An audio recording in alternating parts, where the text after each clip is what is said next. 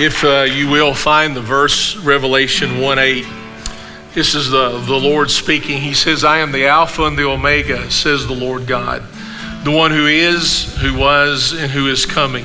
I am the Almighty. Let's pray together. Father, help me to be a plain preacher today, so plain that a child would understand me.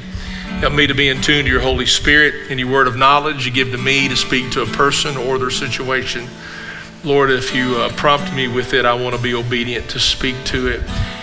And then, Lord, you look at all of us today, but you see me differently. I'm uh, your teacher, your preacher, and upon me is a greater and a more strict judgment than anybody in this room. And I know that.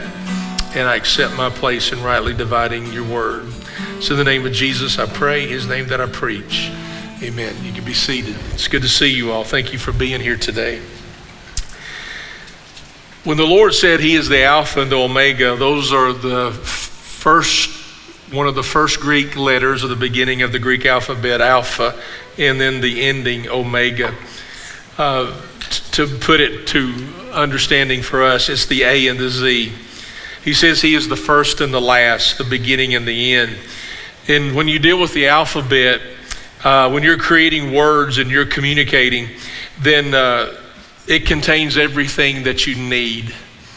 One of the reasons Jesus uses I am the Alpha and the Omega for me and you, it's the A and the Z, is we don't need to go anywhere else. He's absolutely everything to us, and that's what he's trying to get across to us. I just want to show you how he continually says that about himself, very specifically in the book of Revelation. Look at Revelation 1 4.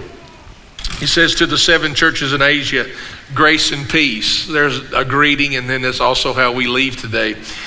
Grace and peace to you from the one who is, who was, and who is coming uh, from the seven spirits before his throne. Look at Revelation 21 6. He said to me, It is done. I'm the Alpha and the Omega. I'm the beginning and the end. I will give water as a gift to the thirsty from the spring of life. Look at Revelation 22 13. I am the Alpha and the Omega, the first and the last, the beginning and the end. Even in the book of Hebrews, you and I learned that that writer talked about Jesus and said he's the author and the finisher of our faith. That he's saying this to get a picture that he is everything. He's literally everything. Um, something you need to know is when he says he is the A and the Z, the Alpha and the Omega, first and last, beginning and the end, he is sovereign over all of history, all of it. Uh, I, I, know um, we may be paying a little bit of attention what's going on in Russia, the attempted coup uh, going on with Ukraine, and and it, it does it spark a little bit of interest to me. It does, but I want to remind you, there's been incredible movements of people in the past, uh, horrendous catastrophe in our history. Uh, I just want to remind you, He is sovereign over all of that. He's the A and the Z, Alpha and the Omega, first and last, beginning and end, author and finisher of our faith. But as I was dealing with this verse a few weeks ago, I asked myself the question uh, he being the A and the Z, the beginning and the end. Have you ever wondered about what we do in the middle? Uh, what do we do in between? He's the beginning and the end. I, th- I, think you may even be here and not be a believer today, and you may you may agree that in Him's the beginning, and He will definitely decide the end. But what do you do when you're in the middle? What do you do? Well, I, I want to give you four really simple things. You could expound on them. You could make them more than four things. You could add some points, but these are four simple things that I would love for you to look at of how we live in the middle of all that. Uh, I want to go back to last Sunday, James 1 14 through 15. And we were handling about God, our, our Father, who's good, He's, He gives to us. And we were using this verse because James was talking about God doesn't tempt you with evil, but every good and perfect thing that comes from Him from up above. So he, he was giving how things happen to us, how troubled times actually look to us, and the, the sinful intent that the world has with us. So I want to read verses 14 and 15 again, just as a reminder. here's what I would love for you to do as a pastor. I'm going to step out and teach for a moment. I would love for you to get your Bible out and mark these two verses. Or if you have scripture on an app on your device, I would love for you to get it out. And I would love for you to turn to your Bible app or whatever it is that you have and, and write down James 1 14 and 15. Because when somebody asks you questions, I would love for you to be able to respond to this. This, this is a beautiful picture of the gospel in what Jesus was sent to do. I'm getting ready to read all this to you, but remember, Jesus was sent to disrupt all both of these verses. He was sent to shred this thing, to absolutely intervene in it wherever you are. So let's walk through it as a reminder. Because if we're going to learn to live in the middle between the A and the Z, if we're going to learn to do that, then we need to, we need to get this as a foundation. But each person is tempted when he is drawn away. We're getting in your, you're in a section where it says God doesn't tempt you with evil. He doesn't do that. He doesn't tempt you with sin. But each person is tempted when he is drawn away. Now, listen, I know I repeat myself. I know there are times you're going, Jeff has said that before. I want you to know that I, had, I know that I know that I've said that before. Okay? I don't want you to think, well, he's getting older. He's just repeating himself because he can't remember. I know what I've said to you. And I'm going to repeat myself right here. Okay? The you, will get to thinking it's your feelings and emotion and a season that you're going through. But one of the first things he wants to do is to drift you away from the Word of God, the people of God, the house of God. He'll, he'll slowly draw you away. Okay? Now you're going, well, that's my feelings. I'm mad. I don't like this. I don't like that. I, I, I don't want to. It's too time constraining. This is a season of my life. I just want you to hear me, and I want you to hear me clear. As my dad would say, for the 40 11th time. Okay? I've been doing this longer than most of you have been on the planet he his one of his first steps is to drift you away you, you, you'll get, you're thinking, no, it's just stuff I'm going through. No, no, no. It, it, it, it is a strategy that's beyond you. One of the first things, he, he, when a person is tempted, he, he, tries to drift them away.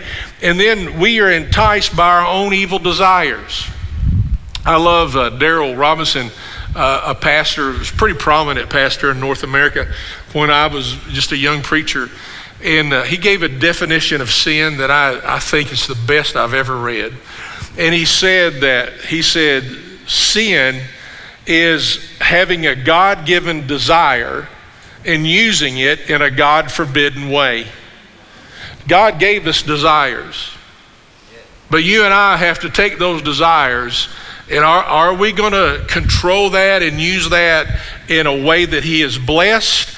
Or are we going to be enticed because it says by his own evil desires. It means yours. Are we going to take those God given desires and use them in a God forbidden way? Because every desire he's given us, we can use it one way or the other. That's why James was very skillful and wise in saying we are enticed by our own evil desires. So he wants to drift you away, draw you away. One of the greatest things you can do in your life of faith for you and your family is be consistent. When it comes to worship, you listen, you could have been a thousand places today. And, and my dad always said, you know, rain to keep people away, especially from church. Thank you for coming, all right? But you could have been somewhere else. I'm grateful that you're here today. Uh, I, I am. But we need to tell we need to tell a world that's watching who we worship, and we also need to tell a world that is unseen who we worship. And I want to thank you for being here today. You, you being here sends a message to a world that watches us and to an unseen world that tries to control us. And one of the things that happens is we're drifting away. Now, verse 15, I told you last Sunday, these are steps to disaster. Uh, then, then, after desire has conceived, you made a decision to use it in a God forbidden way. It, it conceives and it gives birth to more sin. It will never stay just that sin. We can get into arguments on whether smoking a joint is a gateway drug to other drugs. I personally believe that it is. Uh, we, we can get into one sip of alcohol to the point of can it lead to other things? We can get into arguments on what, what is a gateway of anything. I just want you to know being drifting away and being drawn away and, and then letting your desire that God gave you being used in a God forbidden way, it conceives and it becomes a gateway to more sin. It will blow up in your life. You'll say, How'd I get here? How did all this happen? Why is all this happening to me? Because sin will multiply. It'll not only be what you started in, it will expand and it gives birth to sin. And when sin is fully grown, it gives birth to death. All that all those steps. Here's the gospel story. Jesus came to intervene and disrupt every single step that you read in verse 14 and 15. That's why I want you to write this down. I want you to know where to go when you're explaining this to somebody or they ask you a question. What's the gospel? Just go to these two verses and let them read it and realize that everything that is mentioned here, Jesus came to destroy it. That's isn't that gospel good news? Don't be more excited over the Reds than you are this. This is life and eternity. And he came to disrupt every single stage that is listed here in this process that, that leads to destruction. I'm uh, proud of Tucker and Chuck that led today. For those of you who don't know them, uh, that's father and son that were leading today, and I'm incredibly proud of, of both of them. But they led in one of the songs, Who Pulled Me Out of That Pit? That pit. He did. He did right? I'm, I do want to grab the guitar and sing, but I won't. But who, who pulled me out of that pit? He did. He did. That pit right there. And it becomes a picture of the gospel message. Uh, the Holy Spirit convicts us of where we are in any of these steps. It's, it, and he'll lead us to Christ. I've got desires. You have desires. But we have to use them in God blessed ways. You can use them in a God forbidden way or a way that he blesses. You have a choice. But when you take it to the forbidden way, this process kicks right into gear automatically. You see that? He came to destroy that. He doesn't want you to have that. Why does God hate sin so much? Is because it leads to a separation and a death for you that He does not desire for you. Okay? I, I just, I just really, when people come to me, they'll say, I, I feel isolated. I don't feel like I'm a part. I don't, uh, I just want you to know disobedience will make you feel that way. And that's exactly the drawing away part. Because when, when I hear that as a pastor, I'm going, okay, what's going on? T- tell me what's going on in your life that, that, is, that the Lord does not bless. And you'll, you'll find out that it leads to that I feel rejected, I feel isolated, I feel left out, I feel forgotten, I feel all those things. And it'll be more than your feelings and your emotions. You have to know that is a strategy of the enemy right here. Y'all got that? Okay, good. So, four simple ways of being in the middle between the A and the Z. Number one, we surrender. We got to get to a point of surrender. Galatians 2:20. Paul in verse 19 is talking about the crucifixion of Jesus. And then he says, I no longer live, but Christ lives in me. The life I now live in the body, I live by faith in the Son of God who loved me and gave himself for me. Paul will always focus on the cross. No matter where you are in those steps to disaster in James 1 14 and 15, that you and I, if we're going to surrender, we've got to surrender at the cross. We've got to realize what he did. Paul also has a picture of resurrection, and it's here, even though you may not see it. Let me point it out to you. He said, But, but Christ lives in me. Here it is. The life I now live in the body. Paul, Paul realized, I mean, he's feeling and acting like I've been raised from the dead. Everything about him is God gave me a new life. God made me a new creation. God gave me a new birth. It, it's as if he himself has been raised from the dead. So he has a picture of resurrection here you and I have got to live that. I, have uh, been talking to people. Some folks in our church were involved in a car accident, and I, I'm texting them, and in the recovery, some of them is going to be long, long recovery. And I'm going, don't forget the resurrection power of the Lord. You and I have that at our availability. You've got, to, you've got to remember that. The power that raised him from the dead, will, he'll give you the power to get through what you're going through. So there's a picture of cross and resurrection for him. Paul's like, it's a new life, the life I now live. And he says, I live it, I live in faith. I'm, the word here means I'm all in, absolutely all in. If you're not careful, you will treat living for the Lord like going to the grocery store. It's just something that you have to do. It's something you have to do. Uh, I for those who will remember, do you remember when I, I told you as an example that if you're a real Christian, you'll take your grocery cart back? Y'all remember that? Long time, years ago, right? And I do remember that. I told you that. Uh, the, that if you're a real Christian, you'll take your grocery cart back. There's a lady, her, her husband was a doctor in Frankfurt, and her name's Jackie Hernandez. And Jackie is a dear, dear friend of mine. And we, we love each other deeply. And so I called her about another matter the other day I was checking in on and she goes, Do you know what I'm doing? She goes, I was just thinking about you. I said, Really? She said, Yeah.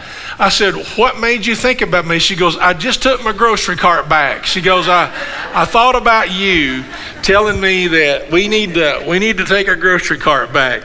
Uh, I could get into more about those stories, but I won't. But you'll get to thinking that living for the Lord is like going to the grocery store or mowing your yard. It's just something that I have to do. Listen to me, it is your life. It's not a side mission. It is not a shadow mission like brushing your teeth. It is everything to me. When he says, I live by faith, it's saying I am all in. It's not a sideshow. I am absolutely all in. How do I live in the middle between the beginning and the end, the A and the Z? I surrender to Him and I am all in this thing. He is my life. I want my life to please Him. I want my decisions to please Him. I want my actions to please Him. If we're not careful, you will require obedience from other people, but never require it for yourself. We'll expect it out of everybody else, but we don't expect it even out of us. We live, we live in faith in the Son of God who loved me and who gave himself for me to break up James 1 14 and 15. To absolutely break all those steps. Second thing, in this, in this between this middle A to Z, is we're maturing in the Lord. Ephesians 4 13 through 15 says, until we all reach unity in the faith and in the knowledge of God's Son. Now, let me just stop there for just a moment. I just don't want you to know about him, I want you to know him. There, there are a lot of things that people say today in communication, and they attribute it to Jesus saying it. But if you know Jesus, you would know whether he said it or not you know, they'll, they'll attribute things to Jesus' character, and you'll go, hmm, that's interesting. But if you know him, you'll know if that's a true statement or not. Uh, I, I, had a family come to me, and they were praying together. They said that they, they just wanted to double check, but they, they felt the Lord told them it was okay to doubt.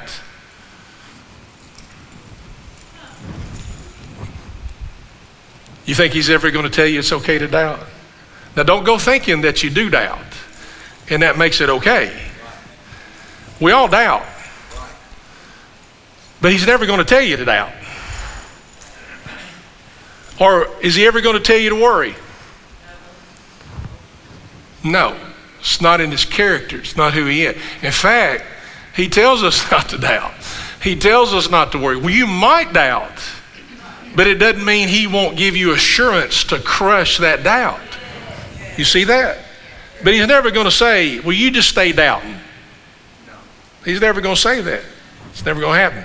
He's never going to say, Well, you, honey, you just hang on. You just stay worrying. You just go on, worry your little heart to death. Is he going to do that? It's not him. You got to know him. And how do you mature? You know him through his word.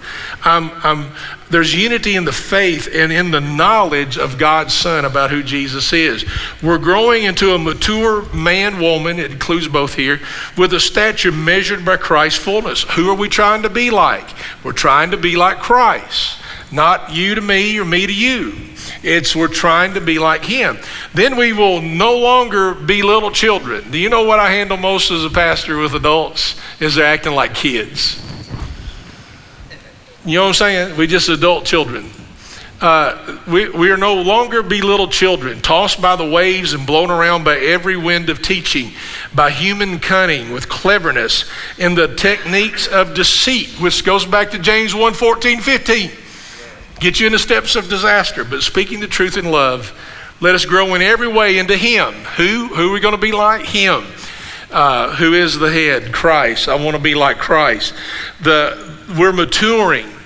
What are we doing between the A and the Z? We're maturing. How do we mature? 2 Timothy 3 14 and 17. Paul writes to his son in the ministry, But as for you, continue in what you have learned and firmly believed.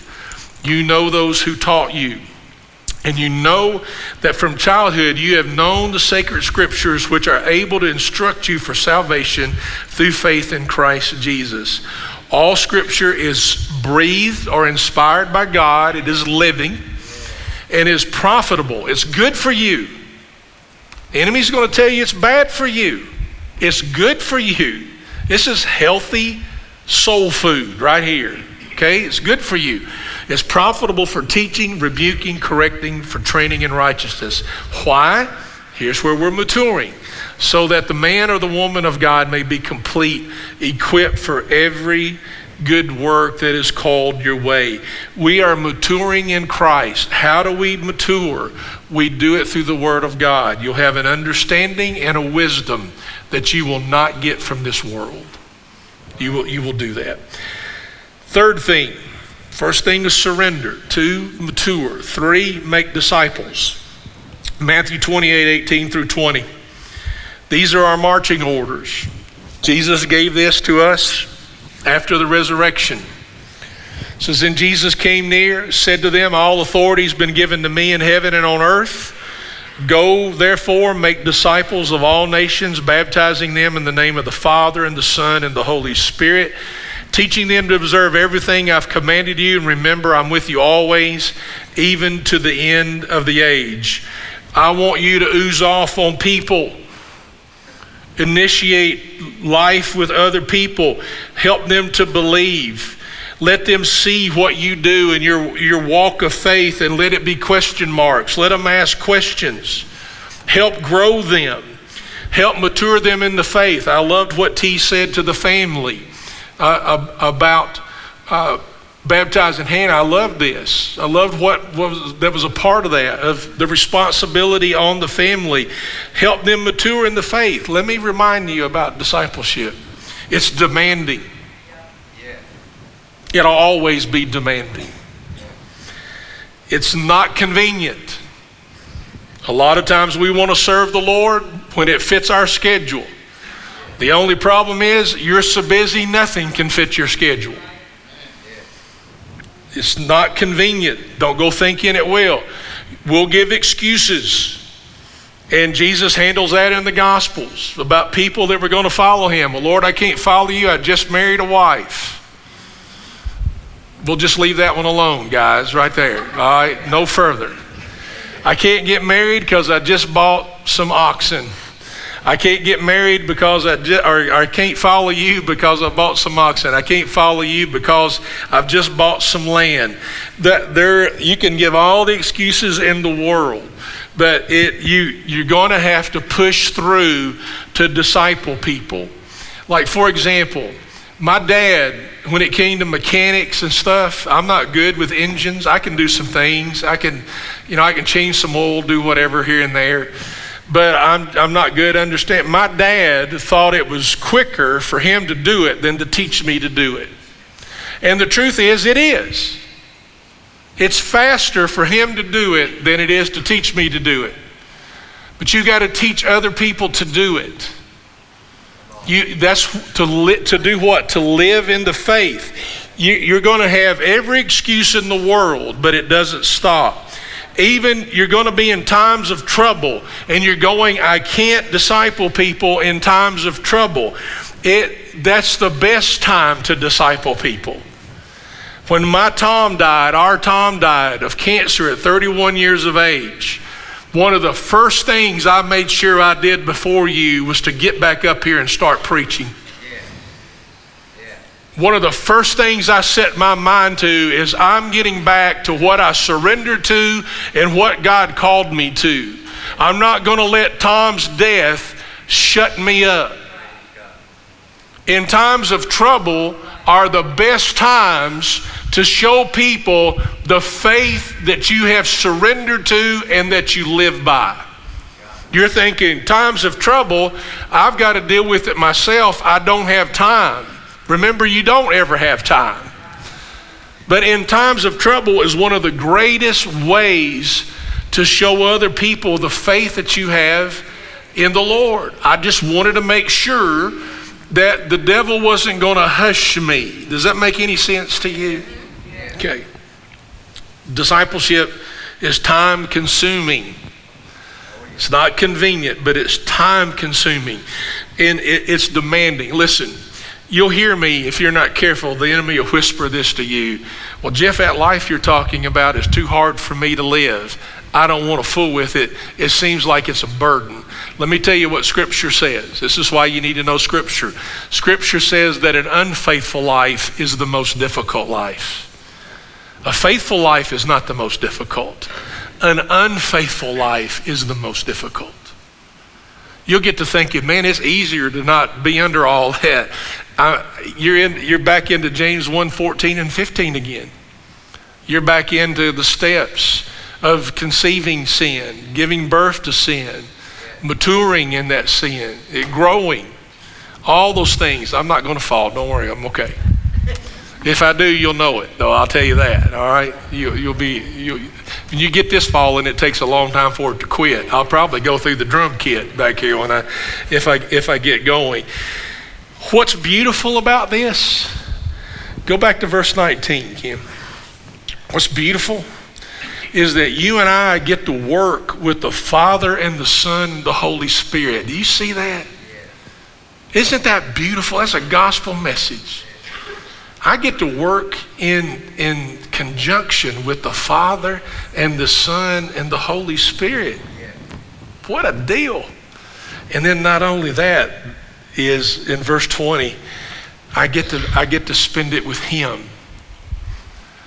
He's with me. We, we can have expectations on pastors that are so unrealistic of being able to be here, there, and yonder. And, and, and I've lived it for 62 years. I, it's, it's okay. But here's what happens. Here's what happens. Something happened to you and you want to call the preacher, and that's fine. You ever wondered who the preacher has to call? you ever wondered about that?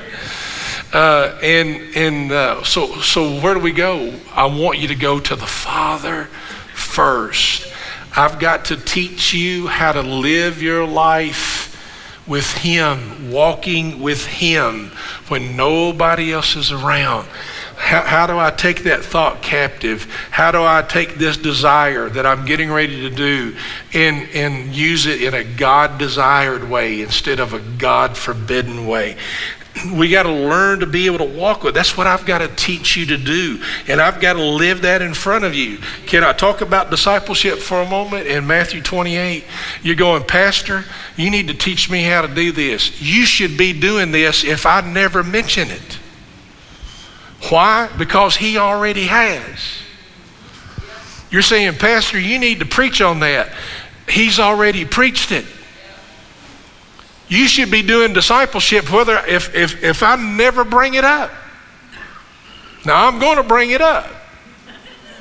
But if I never mention it, it should be on your heart to be a disciple because he's already given this command to us. Given it to me and given it to you. What do we do between the A and the Z? We surrender, we mature, and we make disciples. Lastly, uh, we win souls. Look at Proverbs 11:30. It says the fruit of the righteousness is uh, the righteous is a tree of life, and mature trees are beautiful. Uh, a righteous life looks that way because they live by faith, even in dark times, troubled times. And he who wins souls is wise. Look what Paul wrote in 1 Corinthians 9 19. He said, For although I am a free man and not anyone's slave, I have made myself a slave to everyone in order to win more people. So we surrender, we mature in and through the Word of God to be like Christ. We make disciples. We do this, not convenient, it's demanding, even in times of trouble. We, we disciple other people. And then through all that, we serve other people so that we, we may win them to the Lord. We just become a servant. You know, the Lord may put on your heart that you need to fix a meal for somebody or just call somebody or, or send them a note or send them a card or send them a text. It, it could be a lot of things. Just drop in and say, man, is, is there any way I can pray for you? Do you, you need me to pray for you? I know you'll run to the preacher, that's fine, but I'm just saying we need to be we need to be living in such a way that the Holy Spirit can tell us that. I know where you're going. It's too time consuming. I've got my schedule. I promise you, I promise you, when you step out of your schedule to follow the Lord, there's a blessing there that you can't explain. When, when I know God is sending me on a task and I have to rearrange my schedule, which the word rearrange is something we're using in the year of 2023. And I have to rearrange my schedule to do it, and yet I still do it. You know who gets blessed? I, I, I, get, I end up getting blessed. You think you're going as the blessing, but the Lord will end up blessing you. We who win souls is wise.